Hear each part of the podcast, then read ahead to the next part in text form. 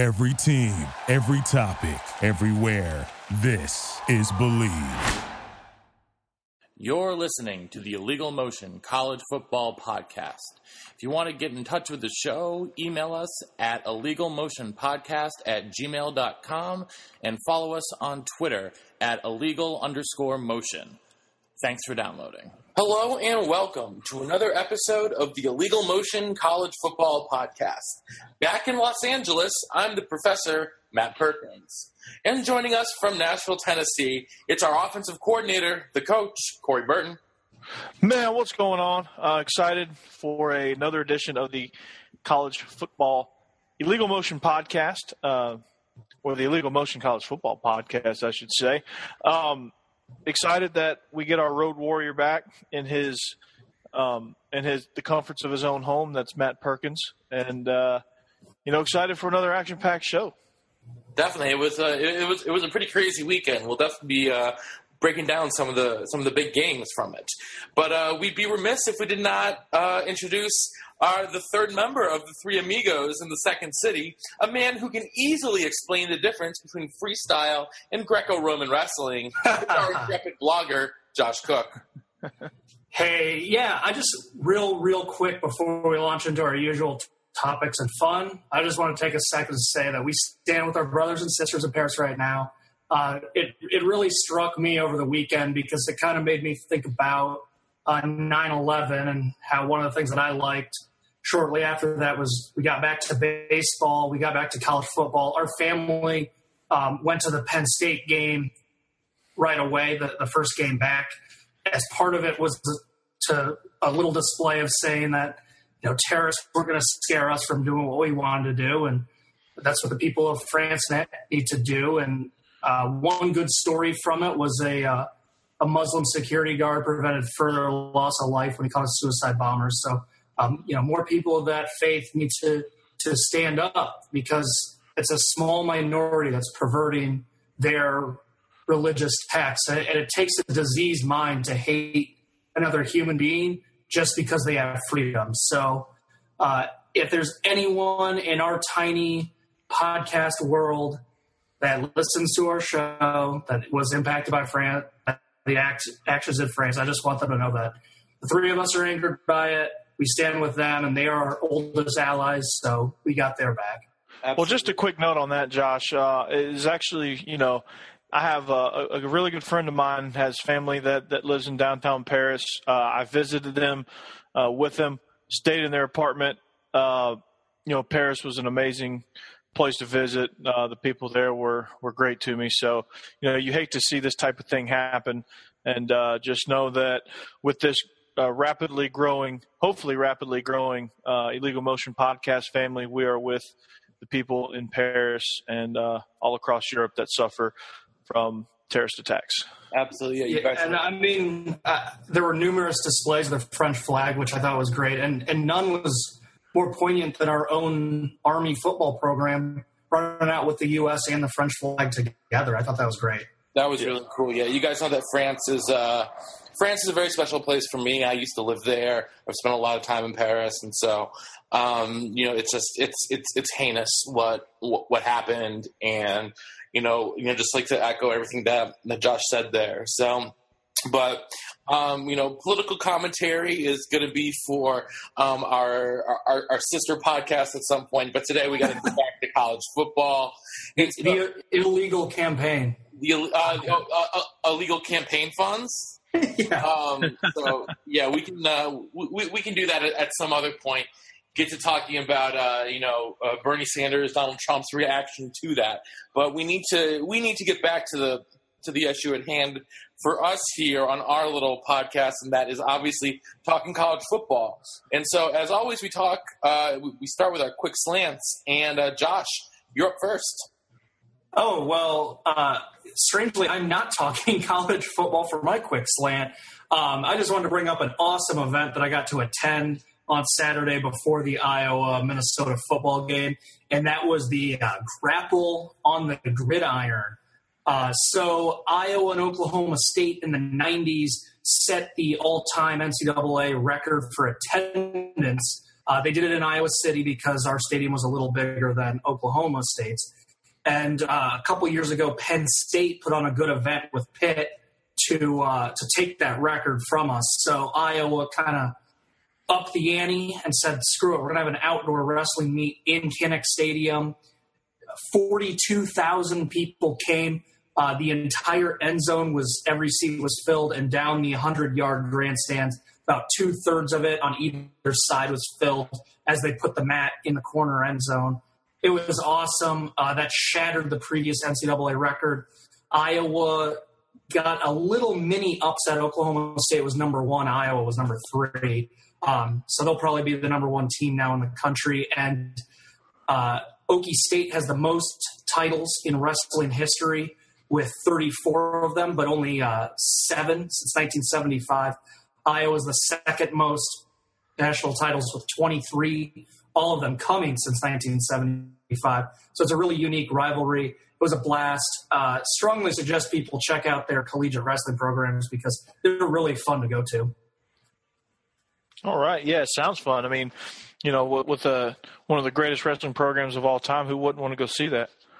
Absolutely, yeah. I, I, remember Josh, you and I, when we were undergrads, took uh, had a pretty awesome weekend following the Wisconsin wrestling team. Oh yeah, when we went to Evanston for a Friday night wrestling meet, Saturday to watch Wisconsin beat Iowa in Carver Hawkeye, which never happens, on Saturday night, then watch Wisconsin play Iowa in basketball Sunday um, after having a few too many adult beverages. yeah. So um, you know, you know, I don't think Iowa has lost at home since that meet. Um, that that wouldn't surprise me. Um, so, well, uh, let's get uh, from, from, from the from the wrestling mat to the uh, to the gridiron. Uh, Coach, what do you got for us today? Well, I got a series of uh, of quick screens here for you. Um, not not a not a bunch of quick slants. Uh, unless we take some of these to the house, would would be remiss as as our resident SEC guy if I didn't mention Gary Pinkel resigning on Friday from his coaching post due to health concerns, uh, been diagnosed with cancer. So uh, Gary Pinkel, we uh, you know we're behind you as well. Hope, hope he beats it. You know he's a he's a great coach. Missouri's going to have a tough time replacing him. Um, you know he's done a lot of great things for that program, including winning two SEC East titles, um, coming in as a newcomer in in this conference. Uh, the players are going to miss him. Uh, the university is going to miss him amidst all the drama they have going on. So Gary Pinkel, great coach. Uh, another note: uh, Keenan Reynolds, big shout out to him, broke the FBS record for career touchdowns. Uh, he he now has 80 in uh, in Navy's big win this weekend. Uh, another thing: uh, Louisiana Monroe fires Coach Todd Berry after a one and nine start to the season. that the apparently the administration does not like the direction of the program that he's taking them into. And then, last but certainly definitely not least, want to give a shout out to former Father Ryan standout, a guy that I coached in my time there. His name is Andrew Rector. Is now suiting up for the Vanderbilt Commodores. He's a true freshman this year, uh, getting involved um, both on defense and in special teams. He had one tackle, one assist for the Dores in their 21-17 victory over Kentucky, and one of those uh, one of those scores was set up by his block punt early in the game. Uh, gave the gave Vanderbilt uh, possession deep in Kentucky's territory, set up a score. So he's doing big things in his freshman year. Hope he continues it. Uh, he's going to have a looks like he's going to have a pretty bright career there if he keeps it up, stays healthy, and and does what he's doing in the weight room. Very proud of him, uh, and and he was a pleasure to coach at during my time at Father Ryan. Probably has a few brain cells too if he's going to Vanderbilt. Yes, yes, he will. Uh, he will have a job, and he will likely probably at 22 years old probably be my boss at some point. So, uh, going to get a great education. Uh, he's in a good spot at Vanderbilt. Uh, very proud of him, nonetheless. Yeah, the Dores have uh, had a, had a little bit of a renaissance in the last couple of weeks, haven't they? Yeah, they've really grown up as a team. Uh, I think Derek Mason's doing a doing a uh, a pretty good job of just kind of keeping them uh, keeping the expect- expectations tempered for them. I mean, they're extremely young. They were decimated after James Franklin left, and last year they were pitiful. Uh, this year, they've looked pitiful at times, but you know, defense is playing stellar since Derek Mason took over play calling. They got to figure out the offensive side of the ball, but uh, you know, it's it's coming. You know, they got to find a quarterback, a couple key playmakers on that side of the ball, and you know they, they they'll be competitive. But you know they just got to they've got to change kind of the way that they they've got to approach things a little bit differently in, in recruiting. They've got to kind of they've got to kind of come up with a plan uh, because of the nature of their school and and what they're dealing with. They have to adjust and and try to recruit a lot like a lot like he did at Stanford. So you know, going to be interesting to see how how how it all shapes out. I think he's doing a, I think he's doing a much better job this year. I, I think you can kind of see the direction this program is going. You can kind of see slowly but surely. They're not there yet, but slowly but surely they're they're they're getting up there. They're creeping up there. So, uh, you know, yeah, definitely. It's it's really you know it's I, I think a lot of their progress has really been on the defensive side of the ball. And like you said, Coach, ever since Mason started doing the defensive play calling, they are they're a different team. I mean, we saw you know they went toe to toe with Florida, who was you know one of the best teams in the East. There, they went toe to toe with Georgia. I mean, they've given everybody fits that they've played against. I mean, they they caused let's see, they caused two turnover or three turnovers um, this week against Kentucky. They they had two fum- they had a fumble and uh, two interceptions uh, on defense. They had a special teams play. I mean, they they they play hard. They play physical. They're just not very talented right now. And well, I, I know that they're not talented. It's just that they're they're young and they haven't that talent hasn't had a chance to mature. I think that's right. because they've obviously brought in some some pretty good players in, the, in their last couple recruiting classes. Not as big as when they had Franklin, but Mason's shown that he can recruit, you know, relatively well. Um, you know, given the academic constraints that you have at Vanderbilt. So, and the financial constraints too. I mean, you know, they're they're they're definitely not running like a like a top notch SEC team just because they don't have an athletic department uh, or anything like that. A lot of the, a lot of their money, a lot of their revenue goes back into the university, which for the university is good. But you know, if you want to if you want to grow a football program, you got to kind of let them grow a little bit, and I think that's kind of the difference. But you know, as soon as their administration gets it, you know, they will, you know, I think that they'll understand eventually that um, Derek Mason is going to build them into a winner, and hopefully they'll give him support. But you know, if, if he just keeps recruiting uh, and, and getting the guys that he needs, uh, they can blossom into something. I'm not going to say that they're going to immediately jump out and win the East by any stretch, but you know they're certainly not going to be an easy win.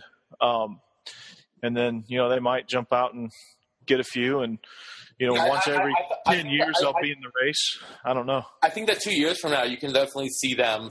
Uh, you know, being a contender in the East. I think that you know it wouldn't surprise me to see them, Florida and Tennessee, fighting for the East crown in, about two years from now. But we'll get to that um, on episode about 246 of the Illegal Motion podcast. uh, as our, right our now, fans will chime in by the uh, by the dozens to uh, to t- to talk about the East, the SEC East race. But now, Matt, get into your quick slant. Well, my first quick slant, um, you know, my only quick slant, I should say, for today, is to talk about the Pac-12 because you know, I, my my question, which I'm gonna which I'm gonna have you guys answer here in just a second, is that.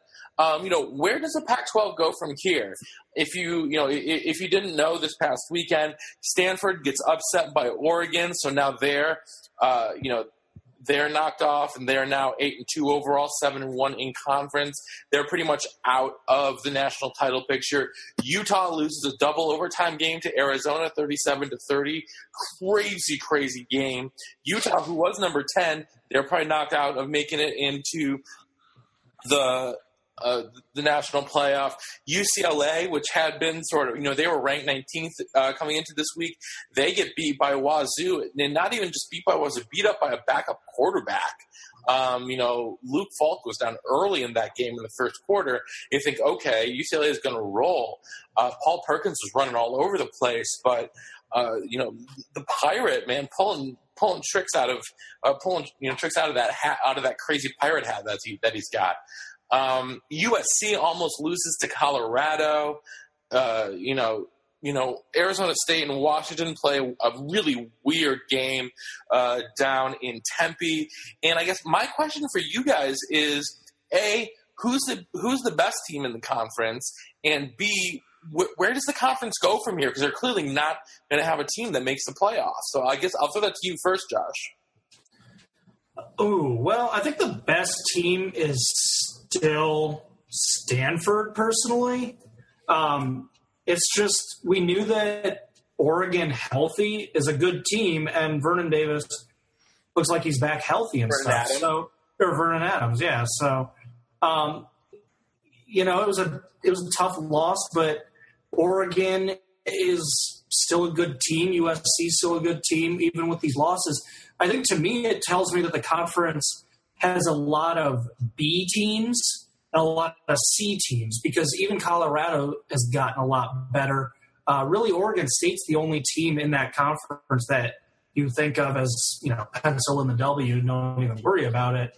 Um, Yeah, which- Colorado didn't even have it lost their starting quarterback in the first quarter against USC and nearly wins. Yeah, so I mean, I I think that the conference just doesn't have an elite team right now, and we've seen, um, you know, we've seen the Big Twelve go through that, we've seen the Big Ten go through that, we've seen the ACC go through it, and it's just the Pac-12's turn right now. These things are cyclical. Uh, watch them in two or three, four years have you know six teams ranked in the in the polls and be the uh, the favorite conference because uh, I mean it's just they got you know Stanford's probably a B plus team, and then you know Oregon's like a B team, and that just happens.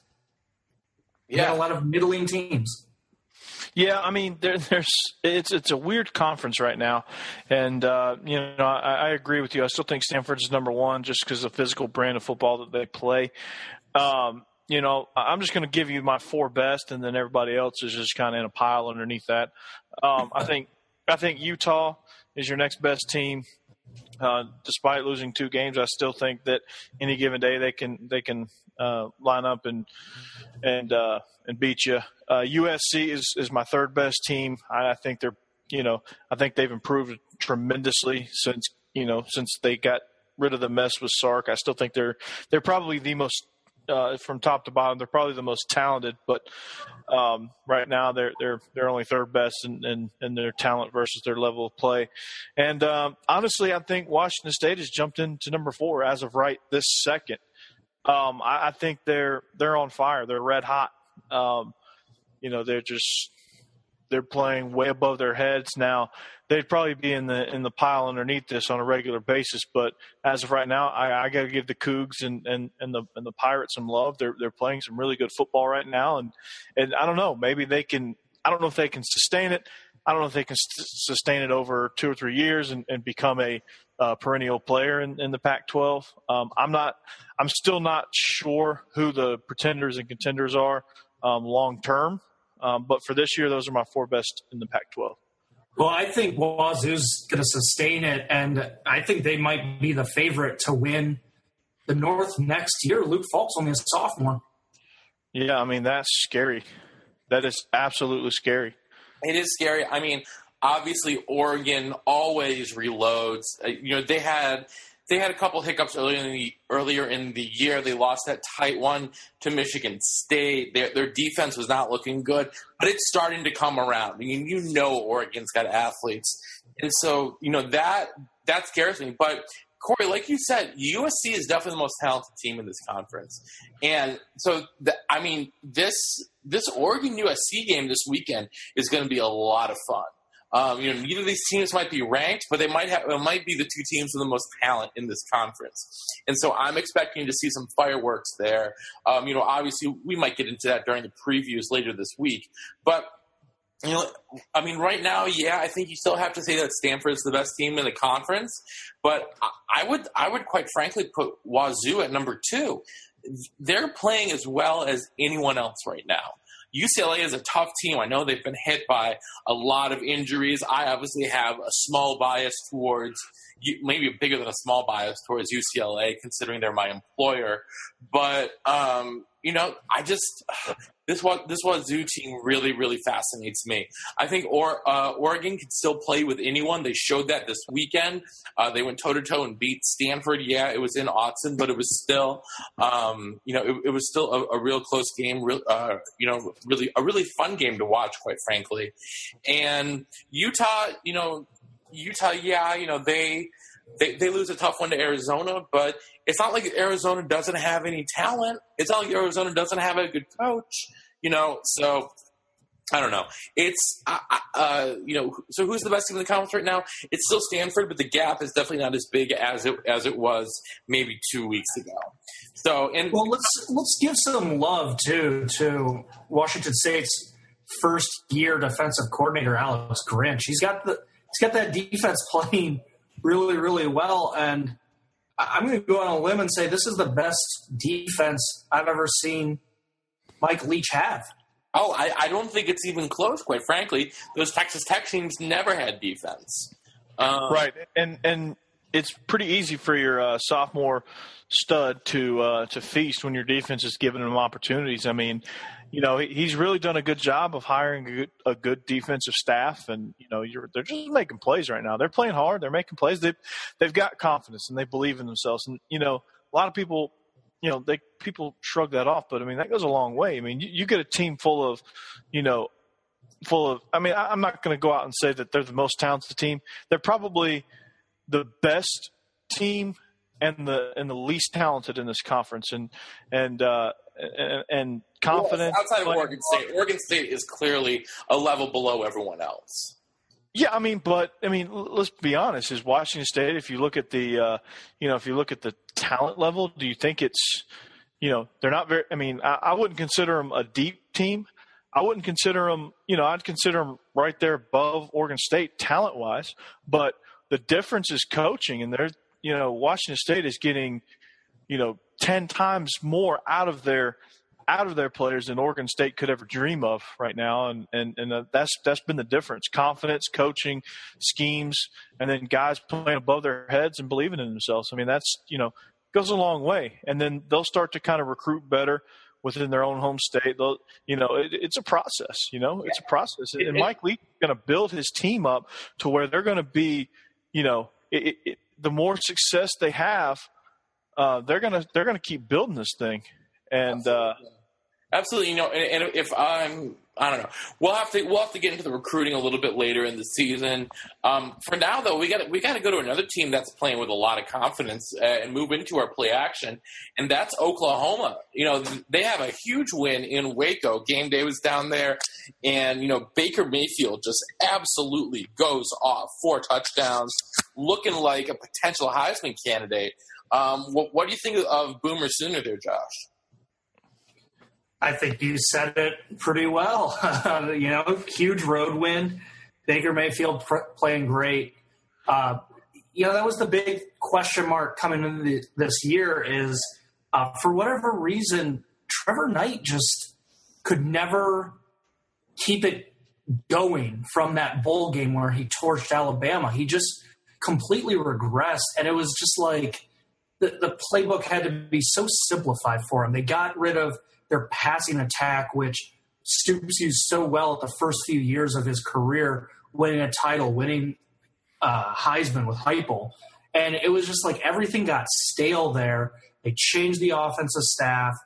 Uh, Baker Mayfield comes in, and it's just like it must feel like such a, a weight off the shoulders for that defense, for Stoops to know that – they've got an offense that can finally keep up with these battles.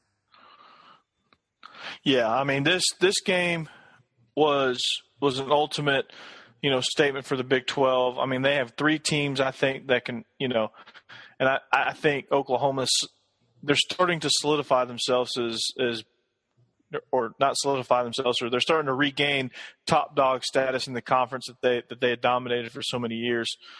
Um, you know, this was this was a very entertaining game to watch. Baylor didn't go down without a fight. You know, freshman Jarrett Stidham stood in there threw a pair of touchdown passes to, to shrink the lead. Um, you know, he stood in there. He he he passed for 257 yards with two two touchdowns and unfortunately two interceptions. But uh, you know, you, you can't overlook uh, Samaj Perine or however you say his name, Samaj Perine. Samaj Samaj P. Ryan. Samaje Perine. There you go. He he rushed for buck sixty six, two touchdowns. Um, you know, you got to look at that one uh, that came midway through the third quarter. They're up by seven right now, and they're in a they're in a battle. Uh, he found a seam and just absolutely. I've, I haven't seen him run like this all year long. You know, he just shot through that seam up the middle, outran the safeties, destroyed any angle any tacklers would have had on him uh, for a 55 yard touchdown run. Um, that was probably the most impressive run that I've seen from Perine all year long. So uh, Oklahoma, they're getting better, better and better each week. Um, it's just starting to prove that that Texas loss was more of an anomaly than than the way of life for the for the Sooners. And and good for Big Game Bob. He takes a lot of heat. Uh, from fans, you know his his name, Big Game Bob. He certainly wasn't. He certainly didn't live up to that name last night because that name comes with uh, a bit of sarcasm. Big name, Big Game Bob you know that that's a sarcastic. Well, at first, uh, shot at him. Well, yeah, I, I think Big Game think, Bob actually meant that he won the big games, but recently, yeah, you're right. It's been much more of a sarcastic. It's been it, has gone back to the early meaning of, of Big Game Bob, uh, more of a more of a oh here we go. We're back, uh, and and of course you guys touched on Baker Mayfield, um, but uh, you know I, I, was still impressed with the with the true freshman Jarrett Stidham. I think you know he kept Baylor in it the whole way and, and, and really just you know didn't allow them to quit. And and it was a very exciting game to watch to be honest with you. Well i think one overlooked thing too is if baylor had won out they were going to make the tournament i feel like no questions asked. Yeah. but so i'm not indicting their strength of schedule up to that point because they still would have made the tournament so art briles is right in terms of that but i do think it's harder to go undefeated without getting tested a little bit I mean, you look at the team they scored off against, Oklahoma. They had a battle at Tennessee. They were battle hardened. They knew what they had when the chips were down. Look at Iowa. You know, they played Pitt and Iowa State, both power conference teams. You know that helped them when they had that dogfight in Wisconsin. On down the line, Ohio State had to play at Lane Stadium you know, Baylor playing at SMU, that doesn't battle test you. Playing Lamar, that doesn't battle test you. you. You can't look at any you can't look at any championship contender and not see one of those battle tested uh, games. You know, every team is going to be tested at some point.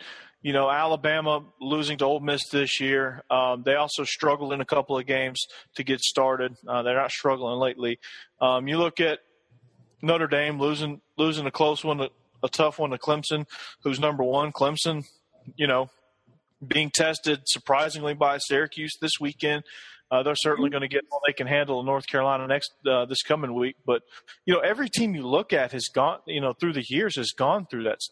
You know, same thing. Every team that's won a championship has had those games where they were lucky to they were lucky to survive it and those great teams survive those type of games when when everything's stacked against you. So. And I I just think it's harder to overcome that when your toughest test is the ninth week of the season. I'd, I'd rather have a little bit of a, you know, pull your pants up, look your teammate in the eye type game in the first yeah. month or so. Yeah, I mean Baylor definitely would have had a better chance at winning this game had they had one of those earlier in the season, and uh, you know maybe that did hinder them. I don't know. You know, Oklahoma has certainly been they've certainly been through the ringer this year. Um, you know, I, I think I think if you look at their Texas loss, it's more of a it's more of a I don't want to say emotional letdown, but it's just more of a you know they were exhausted after you know after some you know some tests that they had, especially the Tennessee game. So you know you look at that and maybe that affected them. You know, but who knows? Uh, they're they're playing they're playing some really good football, and you know we'll talk about their uh, we'll talk about their counterparts here in just a minute with uh, with Oklahoma State. But oh yeah, we'll, we'll, we'll, be getting to them in a minute. But uh, first, uh, we want to talk about the game that you were at, Josh. Um, yeah. So, so, tell us what you saw uh, at at Kinnick Stadium with Iowa. You know, holding on to beat um, to beat the Golden Gophers. Yeah. Um, well, first of all, Iowa never trailed in that game, uh, which is something that Michigan cannot say. Um, just just throw it out there. I mean, the, the like, Gophers like the, dig right there. Yeah, I mean, no, the, the Gophers are a, are a really pesky team.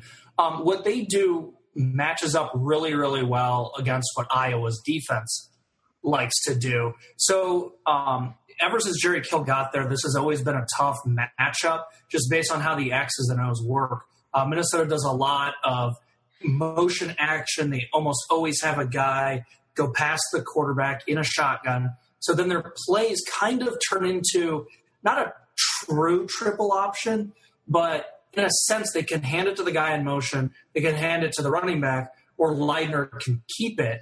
And it's just something that not any other team in the Big Ten does. So it's it's hard to kind of game plan for in a week. And the last half of the season, you know, Mitch Leidner must have found some new Gatorade or muscle milk or something because he's having a tear throwing the ball that he's never had in his career. So it suddenly makes that offense a whole lot scarier. Uh, but the thing that impressed me was Iowa's offense was absolutely on fire. They had uh, their most yards of the season. They had 506 yards, 10 of 15 on third down, 234 through the air, 272 on the ground. Uh, you know, they, they ripped off big play after big play. It was pretty impressive to see. And the nice thing is, and I was telling my dad this as we left the stadium, I was like, we've had a game where our offense didn't show up at all. And our defense bailed them out, and that was the Wisconsin game. Well, here we are later in the season. We have a game where our defense just was not in it, and our offense bailed them out. And I'm not going to say national championship. I'm just going to say championship teams with aspirations, be it a division, be it a conference, be it whatever. They're going to have these games where one side of the ball just struggles and the other side has to pick them up. And that was what happened in Kinnick last night. That's football. I mean, you know, that's you, you look at any team that you know that's the case. You know, you, you, you can't do it every week. You know, teams are going to game plan against you. Teams are going to, you know, I don't know. There, there's just it's a weird phenomenon, but you know, there's very rare occurrences where everything just lines up perfectly in a matchup of this of this caliber. You know, Minnesota's not not a slouch of a team. You know, they're they're just. I mean, they just got into a bad matchup with Iowa. They just didn't match up well with Iowa. Um, Iowa's offense was absolutely on fire. Um, and look, and you know, you, you, look at it, 506. C.J. Beathard completing 69% of his passes. You know, it, you know, one of his concerns coming into this season is whether he could protect the ball. He was 18 of 26 for 213. Um, not like an overly stellar day for the quarterback, but um, you know, the, the rushing attack is, is, is, a lot what carried this offense. Um, Sean Daniels, 26 carries, a buck 95, scored three times, average of 7.5 per carry. I mean, you know, just like you said, just big play after big play, just getting chunks of yardage. And, and that's what you got to do. And, and, the stat, one of the stats that impresses me the most, they had 35 minutes and 32 seconds of time of possession and, uh, and yep. no turnovers. And there, and there was no turnovers from either team in this game, which is, uh, which yeah. is pretty rare. But um, th- holding the ball for 35 minutes and not having a turnover or not forcing a turnover is pretty impressive, you know, and, and, and that just shows that this Iowa Hawkeye offense is growing up. Uh, the defense, you know, they'll be back next week. They'll, you know, they'll come through at some point in, in the stretch run of the season. They've come through before. They'll come through again. Offense will come through again. Special teams will make a big play at some point. You know, it's it's a team. You know, it's it's a team game for a reason and and I really, you know, I really like seeing, you know, games like this where you finally one side of the ball that has been struggling, or maybe maybe they struggled last week, they come and turn it on. Um, but you know, I, I like this Iowa team; they're getting better each week. Oh, they absolutely are. And like, I mean, Desmond King, guy we talked about going into the game, he didn't, you know, he didn't have any exceptions this week, but another big kick return from him. I believe that set up a score. Is that right, Josh? It did. It did. And actually, um, I only counted about three throws to Mitch's side of the or to Desmond's side of the ball. There's yeah. another Iowa, there's another Iowa player named Mitch King who I have his jersey and stuff. So uh, number 47, former defensive tackle. Yeah, I always I always confuse it, even though they don't play the same position. Uh, they their careers haven't overlapped in any way. One is a big honking huge white dude, and the other is this gangly great black defensive back. They don't look alike. They don't play the same position. They don't like. I don't know why I confuse them. And they don't even wear the same number. But you know, no, Uh, but yeah, that that was uh, that, that was a great task for Iowa. I mean, we all know that Min- Minnesota is a you know is never an easy out on in the Jerry Kill Tracy Claeys era, if you want to call it that. Yeah, I mean they gave they gave TCU their toughest game. They gave Michigan a game they should have won. They played the you know the Buckeyes really tight, and uh, Iowa survived, survived in advance. They're surviving in advance, indeed. I mean, as a Badger fan, I'm kind of scared of them in the last week of the season. I'm not going to lie, but we'll we'll, uh, we'll, we'll cross that bridge when we get there.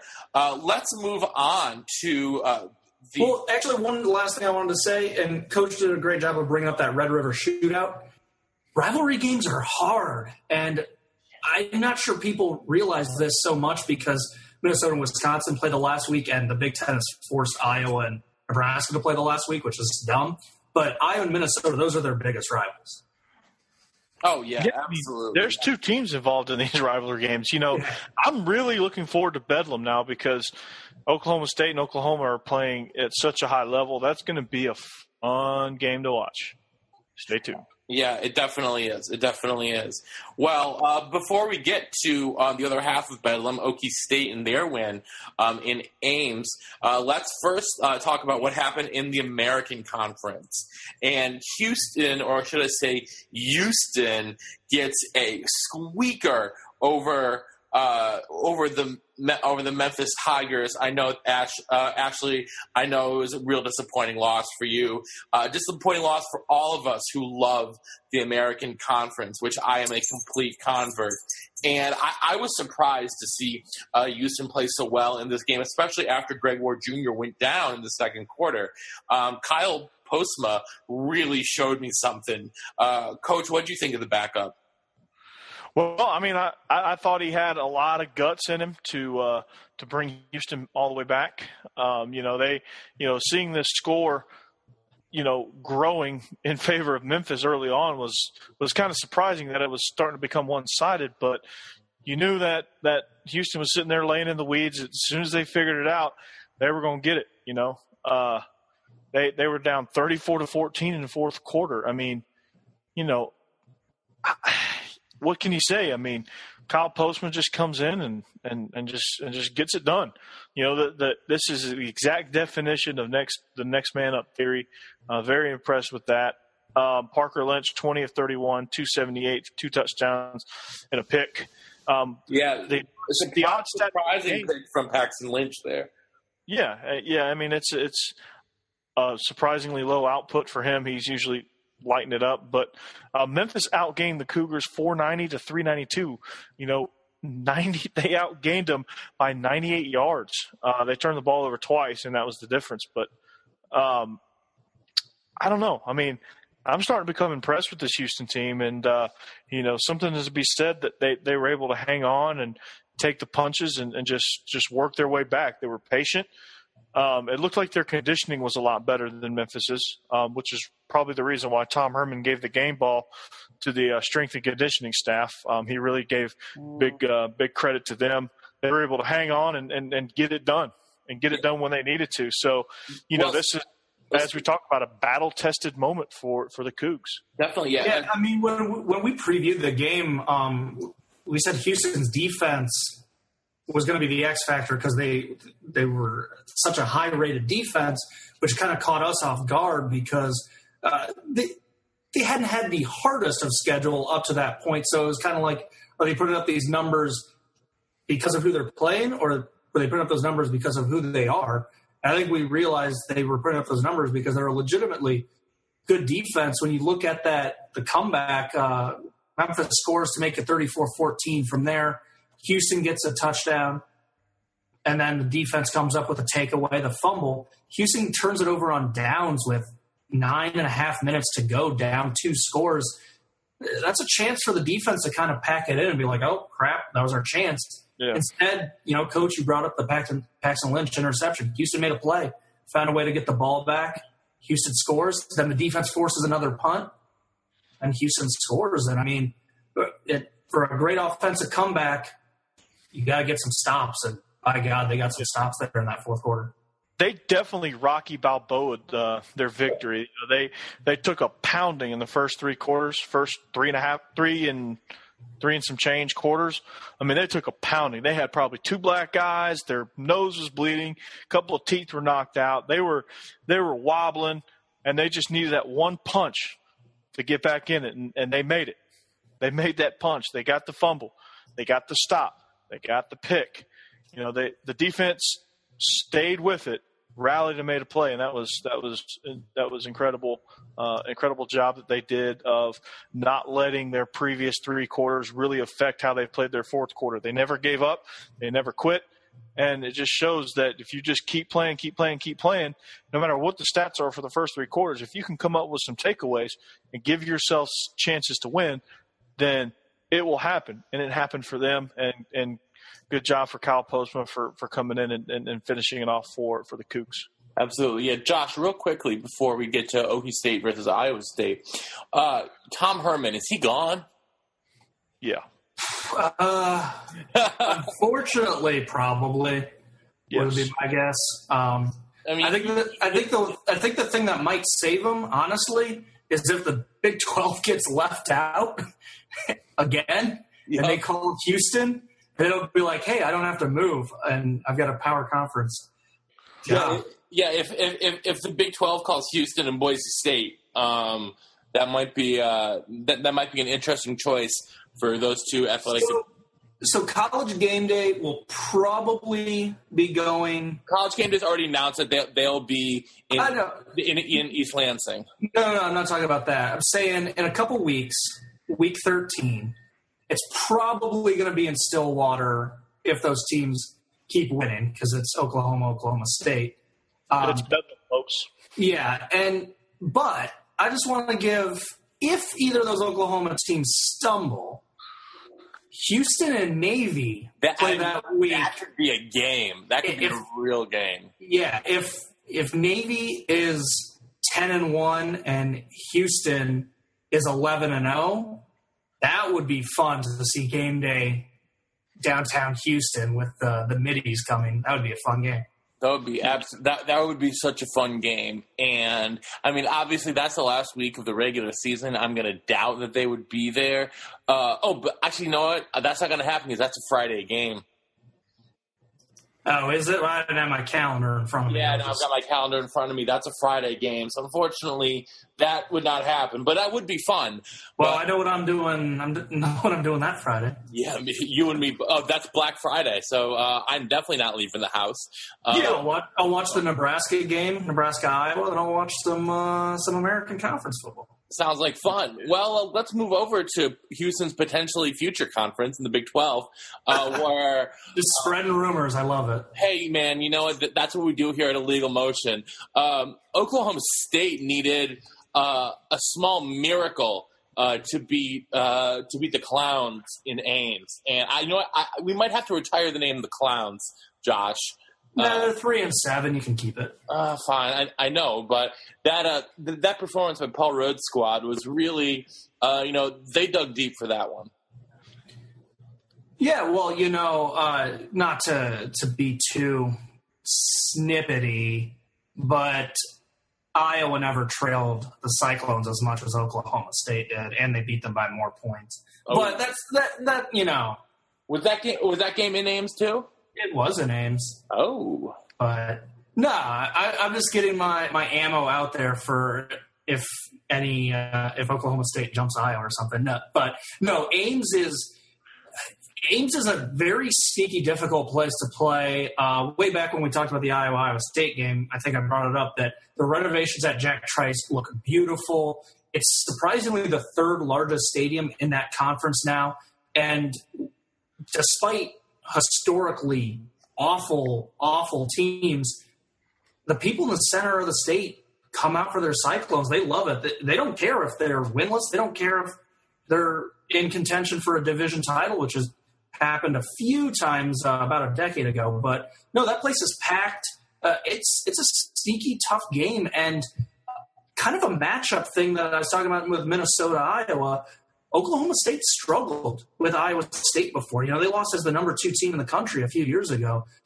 So, so Paul Rhoads' system just kind of trips up the Cowboys. So uh, a gritty road game. And hats off to Mason Rudolph, who had one hell of a game. Yeah, I mean, you know, you got to look at JW. You got to look at JW Walsh too. I mean, he was yeah. integral part of the uh, of the comeback as well. I mean, I mean uh, you know, coach. Just a quick aside before you get into talking about that. I think that the, the Rudolph JW Walsh combo might be the best. Uh, uh, you know, QB, uh, you know, two two quarterback system we've seen since Chris Leak and Tim Tebow. Yeah, I mean, it really is. I mean, it's it's impressive because those things those things never work. I mean, the old saying goes, if you have two quarterbacks, you really don't have you really don't have one, and uh, you know it's it's working for them. It's working for Mike Gundy, um, who's a man, by the way, and uh, I you know. I, I like this Oklahoma State team. To be honest with you, I I was rooting for. I, I never, to be honest, to say that I had any doubt um, I had a little bit of doubt when it became 31 14 or 31 17. And, uh, and then I was like, wait, they're going to come back. And they just score too quickly. They're going to come back. They're going to do it. And they did because it's Iowa State. Um, they, I, I don't think they knew what to do with a, with a lead that big. To be honest with you, you could kind of see as you were watching, you could kind of see Iowa State just clenching up. You know, it's just starting to, you know, you could see it taking over. You can see Oklahoma State calmly just moving the ball down the field, calmly doing what they do. You know, there was no panic from the Cowboys. There was all kind of panic from the Cyclones. You could kind of see it in their body language that they they were just unsure if they could hold on to that lead. And you know, there was a that little bit of doubt crept through, and bam, there you go. Yeah, I mean, uh, I mean, that was it's exactly like you, like you put it, Coach. So, I mean, this Oklahoma State team, you know, I, I had them as my dark horse coming into the year, and they've been they've been persevering. They've been you know going through all the hurdles in the Big Twelve, and you know they'll have Bedlam here in a couple weeks. But man, this has been uh, one. Uh, you know, this has been one, one heck of a, a crazy ride for them.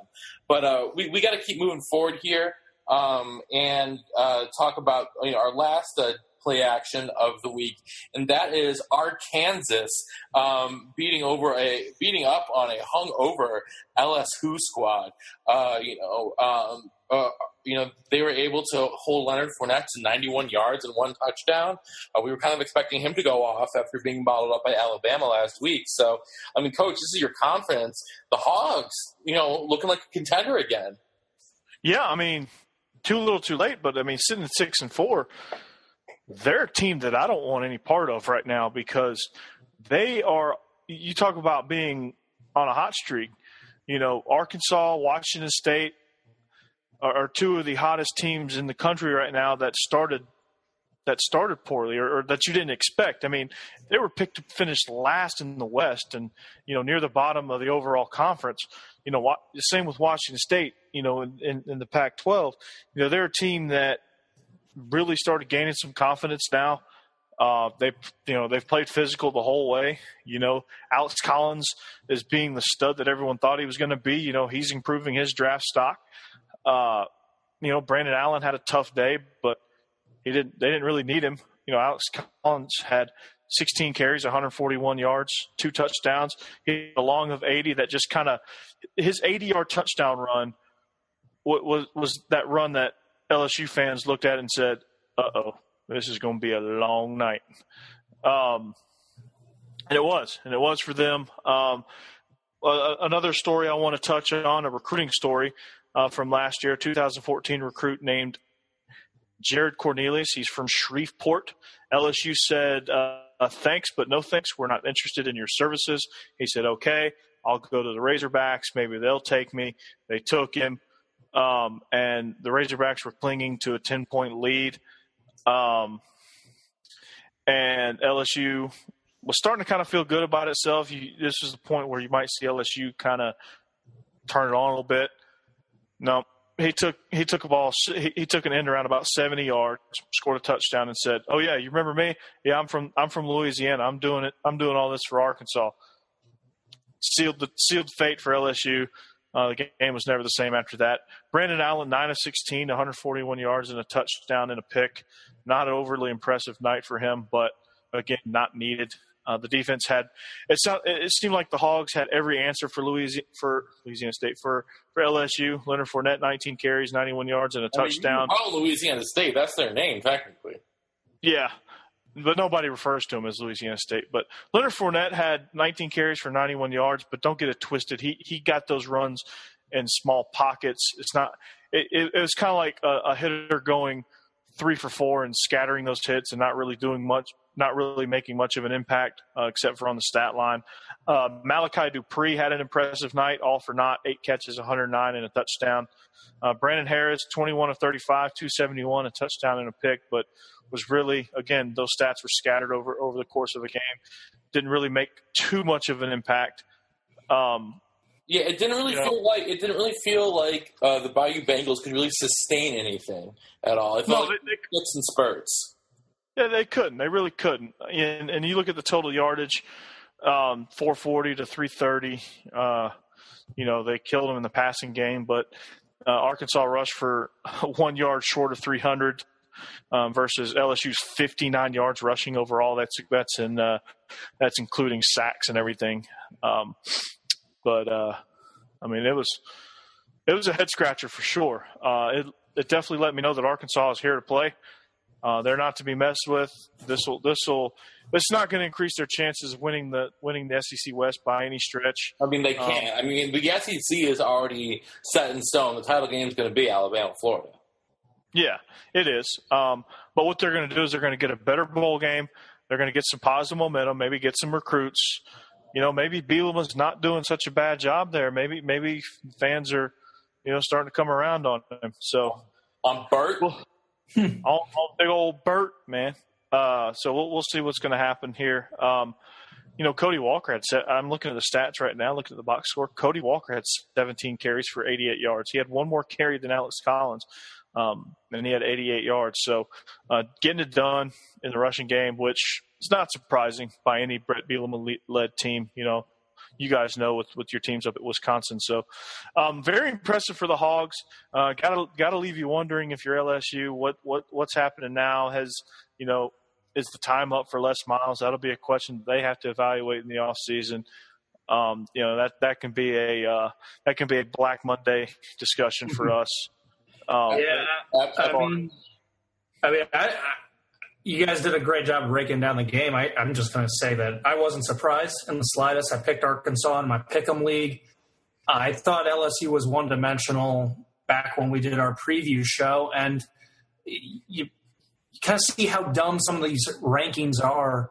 How LSU was seven and zero, but when you break down their wins at Mississippi State, who is an okay team that but I mean, they just got crushed by Alabama. They killed Auburn, who we know what Auburn is now. They were tested at Syracuse, and that's probably when the crack started to show. They got tested at Syracuse. Then they played Eastern Michigan and South Carolina, who doesn't tell us anything. Then they beat Florida, but that was the first game with Grier suspended. So, of course, they were going to win that one. And then Western Kentucky didn't show anything. So finally, kind of like Baylor, finally they had their first like legitimate game and they get punched in the mouth by Alabama. And then they get a really physical Arkansas team who shuts down their one good dimension. And as good as Leonard Fournette is, he's a power runner. He he's not gonna, you know, juke and dance and, and create something out of nothing. He needs a hole there. That line can't make holes when they've got eight or nine in the box. And it, Leonard Fournette's also not really much of a threat in the passing game. He's like 10 catches on the year, and that's counting the three he had against Arkansas. So, I mean, the offensive staff there, I think it's Cam Cameron still, they're just Yeah. not, they're just not using their weapons. And I think it comes down to the fact that Brandon Harris is not a good enough quarterback. and that baffles me. I mean, LSU, they're perennially in the top ten. How do you not have a quarterback at this stretch? You know, you have Zach Mettenberger who played over his head, but how do you not have a quarterback? I mean, how do you not recruit behind Mettenberger? How do you how can you not attract a top level quarterback to your program who is going to contend for the national championship every year um, alongside Alabama, and they're go- you're going to be typically number two in the conference just about every year with the talent that they have. You have Leonard Fournette lining up behind you. How, how, how could you not want to go there as a quarterback? I mean, is Brandon Harris really the best they could have done? If not, that's that's sad. I mean, they were. Supposed, those they are were the. Have, what, they were supposed to have Gunner Kiel at one point, but uh, he uh, he, he think, about seven colleges. I mean, is he the answer really? I mean, he's better than the they got. That's for well, yeah, but you know, yeah, that's true. I think that's the same question Florida fans were asking during the Muschamp era, and this is a what? You, this is what? This is a, yeah, I mean, this is a what have you done for me lately? And let's be honest, Les Miles hasn't gotten over the Alabama hump the last few years. They haven't really been competing for for titles, be it conference, be it national title. I mean, their last division title, or their uh, last conference title, I should say, was 2011. They haven't even had a division title since then. They've had at least two league losses every year since. Uh, it's a fair question. It's a fair question to ask. Yeah. Absolutely. Well, um, I, I, think we gotta we, we, gotta move on. And before we have our true parting shots, I want to know. You know, we're we're coming down to the home stretch. I want to know who you guys have as your top ten teams in the country right now. So, Josh, I guess we'll get started with you. Hmm. Ooh, that's tough. That is tough. Um, I'm gonna go with I know they're 15th in the real poll, but I'm going to go Stanford still as my number 10. I like that defense. I like Christian McCaffrey. Okay. All right. Uh, number 10, Michigan State. Um, I still think they, you know, they're playing at a high level. I, I think Stanford's just outside of the top 10 um, as of right now, but um, I like Michigan State as my number ten. Yeah, I, I got I, I, got Florida at number ten with a couple with my honorable mentions that just missed out being North Carolina, Houston, and Stanford. So, uh, Josh, number nine. Uh, my number nine is the team that coach had at ten, Sparty. All right, mine is Baylor. I got uh, Baylor at nine. You and I are in agreement there, Coach. I got I got Baylor at nine as well. I still think they're a top ten team. I just think they ran into a buzzsaw with with Oklahoma. I just think they ran into and, a better and, matchup. And, and they, they, they got a true freshman quarterback who's only going to get better. So yeah, exactly. Eight. Uh, my eight is the Oklahoma Sooners. Um, I would have them higher, but that, that Texas game, despite being a rivalry, is still a little jarring for me. Such a weird game. Go. Uh, I got the Gators at number eight. I think uh, their defensive front seven gives them a chance. Their rushing attack gives them a chance, and they're getting better and better each week. Um, some battle tested games. Um, a, a, head scratcher against Vandy that makes me question even putting them at number eight, but I like the Gators here. Yep. Yeah, I, I got Sparty at number eight. I think that Nebraska lost. Obviously, that was the referee's fault. Um, I, you know, this is a semi-flawed team, but still with a, a, a great senior quarterback and pretty solid defense. Seven for you, Josh. I got Oklahoma State. Uh, they've had a pretty soft schedule, and that Iowa State game they didn't perform too well in. And then the way we saw TCU struggle, even without Boykin, I know Boykin going down was big, but the way TCU struggle against Kansas, I'm not sure you can you know fall in love with that win as much anymore. Mm-hmm. Yeah, number seven, I like I like Oklahoma. Um, they're you know they're getting better each week. Baker Mayfield, um, incredible in, in, in, the Baylor game. Uh, Ryan is just really starting to turn into a playmaker for the Sooners, and they're just getting back to you know the early 2000 Sooners where you could count on them to win the Big 12 each and every year. Yeah, uh, Coach, I think you stole my list. I got the Sooners at seven as well. All right, Josh, number six. My number six is the Florida Gators. I'm a defense. I'm a defense-minded person, and I think they have the second best defense in the SEC, second only to Alabama. I think if you were to spell out the best defenses nationally, they are pretty far up there as well. So I'll go with the Gators. Six for you, coach. Six for me is is the Irish. Um, I, probably a little lofty for them. I don't know. Maybe maybe too low for them. I, I don't I don't know exactly where they fit in. This the, the whole top six is kind of is kind of foggy. But I, I, like the Irish. They're they're getting it done. Uh, DeShone Kizer starting to turn into uh, the quarterback that they're looking for, um, that they were looking for in Everett Golson. The one they were looking for, Malik Zaire, which Malik Zaire might still be that guy. We don't know because he got hurt. Um, I, I, I, I, think that Zaire, Zaire, can't come back and be the and be the guy. This is Kizer's team, Coach. You definitely stole my list. I also have the Irish number six, so just pretty much echo everything you said. They got a great defense. Um, yep. Thought office, some really great skill players, but worries me that uh, CJ Prosise did not play in this game this weekend, and his status going forward is questionable. They're pretty thin at running back behind him, so um, you know that that's something to keep an eye on. Uh, so, uh, Josh, who's at uh, big number five? I get the Iowa Hawkeyes. Um, I want to see them have a real roadkill game. Um, all these teams above them or around them, frankly, have had games where they've completely annihilated someone. I think Iowa has an opportunity to do that next week against Purdue. Make a statement, show that they can get up for a weak opponent and have the defense hold them to 10 points or less and have the offense drop another 500 yard game on someone. I'd, I'd like to see that and, and really make a statement because uh, let's be honest, they've they kind of skate by in some of these games. Coach? I like the Hawkeyes again, uh, getting better each and every week, ten and zero. Oh. Um, if if you're undefeated at this point, you do deserve a top five ranking. Um, if you're in a Power Five conference, so I like the Hawkeyes. Uh, maybe they can make a push towards the uh, towards the playoff. Yeah, coach, I want to I, want to echo that idea of uh, if you're undefeated in a Power Five conference, uh, you know you, you should be top five team right now. And I've got the Cowboys of Oklahoma State at number five in my poll. Um, you know, uh, like Josh said, not not the strongest of schedules, but they keep putting up wins every week, and that quarterback tandem is, is looking good. They, uh, I love how they're using J.W. Walsh, and you know he's. Uh, and they, he didn't run for the winning touchdown. He threw for the winning touchdown this week. That's a big step in the evolution of this team.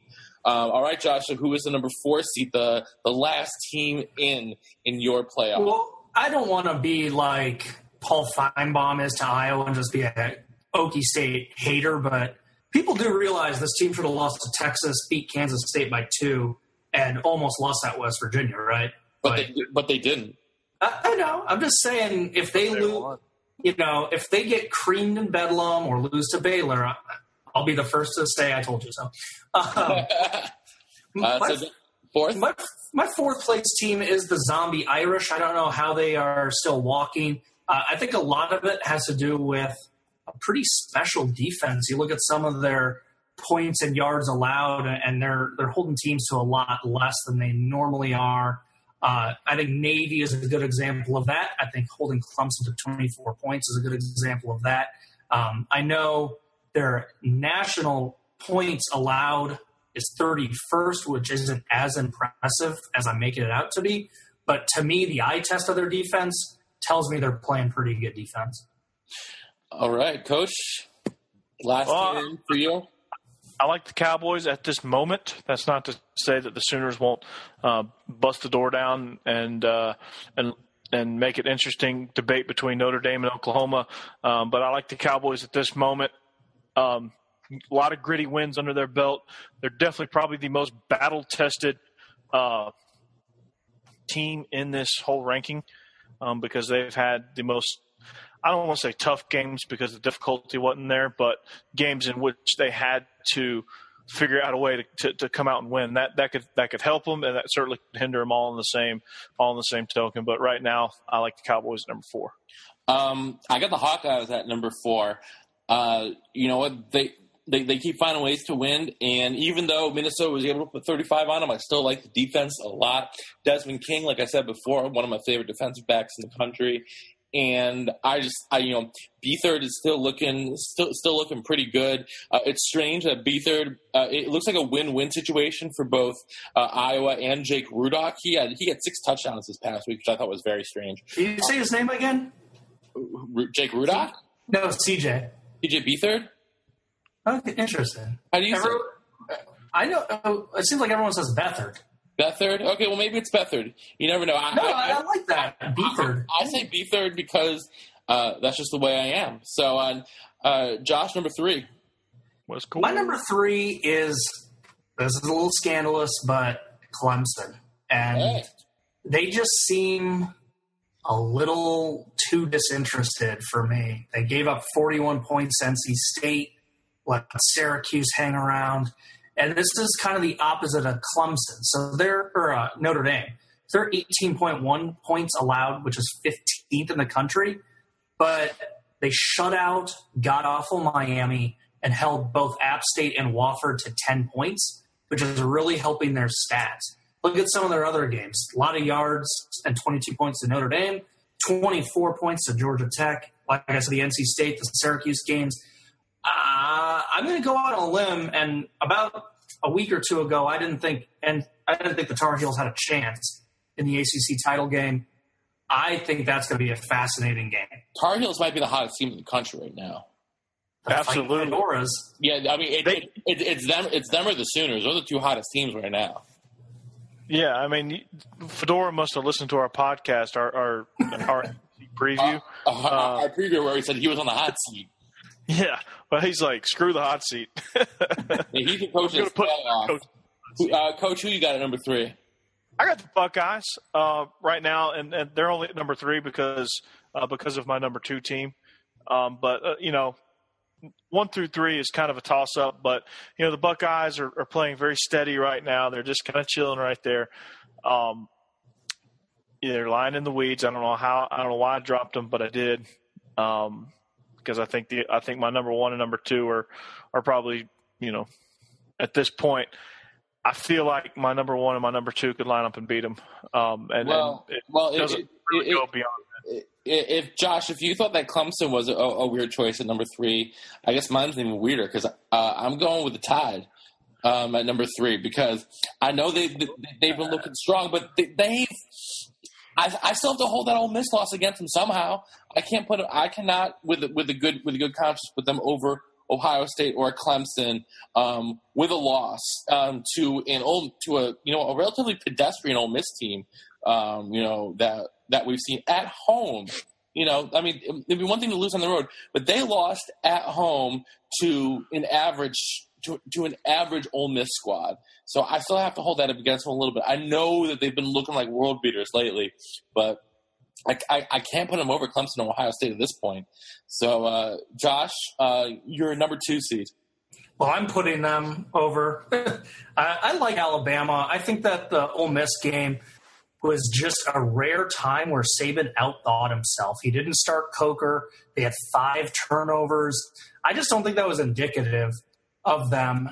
And But, I mean, are, you- are you just saying the game doesn't count though? Like, I, no, I'm not saying it doesn't count. And I, you know, I, I'm not saying that. I just think that that front seven is so good, and I, I think if they were to replay that game, and it's not fair to say that, but I don't know. yeah, I mean, Alabama wins that game nine times out of ten, but Yeah. it was the one time I- that occurred. Uh, the one thing that I wanted to go back to when we mentioned North Carolina was, uh, did you guys see Switzer on his uh, touchdown run? I did not. Oh, but he put up the U. Yeah, Yeah, I love Yeah. that. Did you see that, Coach? He did the U sign and then put it down. That was awesome.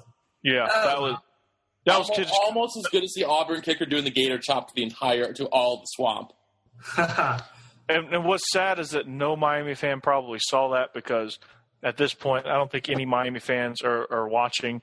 Um, I'd, I'd love to see the next Miami home game. Uh, there's probably going to be a lot of fans disguised as teal colored seats or orange colored seats, whatever color it is in Sun Life Stadium at this point. But uh, that'll be very interesting. Uh, but to uh, to get off this tangent, Josh, I agree with you on Bama. Uh, Bama's my number two you know, they have Heisman contender, likely Heisman frontrunner Derrick Henry. He rushed for over 200 yards again. Um, they absolutely pistol whipped Mississippi State, a team that was supposed to come in and compete with them. Um, competed with them for the first quarter, and then Bama decided to turn it on. Um, the thing is, Coker still sucks. They're, they have they still have they still have no quarterback, but it doesn't matter. Uh, they have Derrick Henry. Um, they have Calvin Ridley, who can take a t- short hitch route 50 yards th- to the house. Rid, Rid, Rid, Ridley's definitely a, a real good weapon. I've got um I got Clemson Tigers at number two. And, and the front seven. Yeah, The front I, seven. I, I, I got I got I got Clemson at number two. Um, like Josh said, you know they, they've looked a little bit disinterested lately, and I think that um, that that worries me a little bit, especially going when they're going to have uh, you know a, a, a tough North Carolina team in the in the ACC title game. So, uh, Well, Josh, um, I think just to put a bow on the whole Alabama Clemson debate at number two versus number three, I think the thing with Alabama is they've got, we've talked about how you throw the record out during rivalry games. They still have a trip to the Plains, which I'm sure some people are scoffing at, but you know Auburn would love nothing more than to ruin Alabama's Oh, yeah. season. And then that SEC title game, I had my questions about Flor- about LSU with Brandon Harris. If they had a one dimensional game, Coach, you'll be proven right in that title game if if uh, Florida's defense really shuts down Henry. We'll see if Coker can put the team on his back. Yeah, and he'll he'll have to at that point. Um, so he's going to have to in the next couple of weeks against a mighty Charleston Southern team and uh, on the plains against Auburn. He's got to figure out something because, uh, or he's going to have to figure out how to get the ball to Calvin Ridley um, on the perimeter. Um, you know, Kenyon Drake broke his arm, so that'll be a that'll be a tough blow for the Tide. But he gone. uh, yeah, he gone. But hey, uh, don't don't sleep on the Charleston State Buccaneers. The Charleston Southern Buccaneers, yeah, they're they're they're a tough one, man. They're, they're going to be a tough out. But All right, they, they, lost, they lost forty. They lost forty-four to sixteen to Troy this week. that's, well, Josh, by process of elimination, it sounds like you got the Buckeyes number one. Yeah, I do. Um, I don't know. Don't sound too happy about it. No, I mean they they just haven't played anyone yet. I mean, let's be honest. Uh, Virginia Tech's their toughest game, and they passed that test with flying colors. Uh, Al, uh, Indiana gave them a run a little bit. Uh, Minnesota kind of in the late stage of the game made it a game, but uh, the to quote a great rap song, the real Ohio State Buckeye- Buckeyes will stand up this Saturday when they finally play a team that has someone who can give them fits. And Connor Cook, if healthy, will certainly be able to give them fits. And that's what we'll figure out about Ohio State. But yeah, I mean, it's it's hard to be too up on them because they're a lot like Clemson. They've just kind of been a little disinterested, I think, lately. Yeah, Coach, you got you got so you got the Tigers number one. yeah, I got the Tigers number one. I mean, they're number one right now, and you know until they're You're also they're- married to a Tiger, so I uh, uh, Kind I, of a I, I hope that's I hope that's not influencing you at all. when when uh, when the Tigers are actually interested, they're pretty dangerous. I mean, Deshaun Watson is a Heisman uh, is a Heisman co front runner with Derrick Henry right now. He's a special quarterback, uh, still maintaining for him ACC Player of the Year as well. Will likely win the Maxwell. Will likely get his handful of hands full of uh, hardware there. Yeah. But uh, you know, it, it. There's been some games where they've looked disinterested. You know, and and you know they've played some tough games intermittent through the season, and you know, at, at the you know I don't think they're used to being in this position. And sometimes I, I think honestly they they did overlook Syracuse. I guarantee you they they probably they were probably looking ahead. It was a classic trap game for them. They were looking ahead to North Carolina. Um, you know that became a trap game. It wasn't at the beginning of the season, but it became one uh, certainly because the way North Carolina is playing right now. So it'll it'll be you know down the stretch they'll probably likely snap back into shape. They'll they'll kick South Carolina's butt. Um, you know they'll, likely get a gritty win against North Carolina. They'll kick South Carolina's butt. Uh, they'll get another gritty one in the ACC championship, and uh, you know they'll they'll roll into the playoff battle tested. Um, as battle tested as you can be playing an ACC uh, conference schedule, and uh, they'll- they'll likely draw. Um, my prediction is um, they'll likely draw Oklahoma or Notre Dame in the first round, uh, and then square off against Bama. So that'll be. I think Bama will get its revenge against Ohio State this year. Um, Well, so yeah, I mean that's uh, yeah that that sounds about right. I don't know. I've got Ohio State at number one, uh, just because I think they're starting to turn on a little bit. I think this Illinois game was was was a place that they really started to turn the corner and started to the defense. they're the same team. I mean, that you know, Ohio State and Clemson, as of right now, I would I would have never said this coming into the season, but at, at this point in the season, they're the same team. They're following the same story. Yeah, that's a that, that, uh, that's a very interesting insight you got there, Coach. Well, we got to we're, we're running over time, so we got to wrap things up here. Any last words from you guys? Yeah, my uh, my parting shots. Just a quick shout out to the South Florida Bulls. This is a team that uh, five years ago beat Clemson in a bowl game. Uh, Jim Leavitt really uh, laid a foundation. Got fired under some some questionable circumstances, and for whatever reason, Skip Holtz just was not a good fit. He won eight games, five games, three games. Willie Taggart comes in, two games his first year, four wins his next year, but they're up to six this year as they blew the barn doors off Temple and hashtag year the running back. How about Marlon Mack for the Bulls? 21 carries, 230. That's an 11 point average, two touchdowns and a 57. Way to go, Bulls. And, Bulls on uh, yeah, they got Cincinnati next, and then woeful Central Florida. So you got to think that they have got a good shot to go eight and four. Who would have predicted that? Yeah, absolutely. Uh, my parting shot. Um, if you're looking for exciting football, do not look towards the SEC. Uh, you have Florida squaring off against the mighty Owls of FAU. South Carolina hosting the Citadel.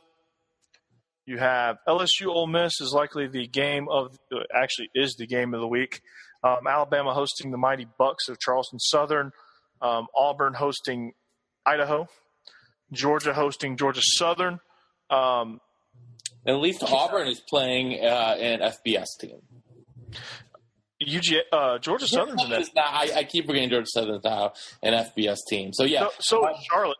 down Um, week you- in down, down week in the SEC. Yeah, absolutely. Then you have Kentucky facing off against uh, the 49ers of UNC Charlotte. Um, the only the only other two conference ga- or the only other three games um, that are against conference foes. Arkansas takes on Mississippi State. They'll likely uh, curb stomp them.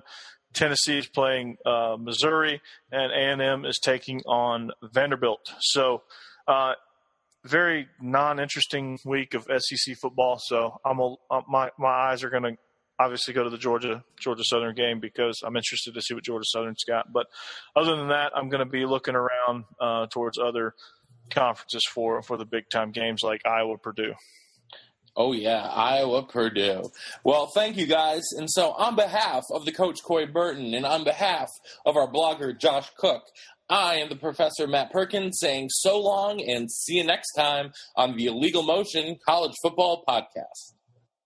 Yeah. Thanks for listening to the Illegal Motion College Football Podcast. To get in touch with the show, email us at illegalmotionpodcast at gmail.com or follow us on Twitter at illegal underscore motion. Thank you for listening to Bleav. You can show support to your host by subscribing to the show and giving us a five star rating on your preferred platform. Check us out at Bleav.com and search for B L E A V on YouTube.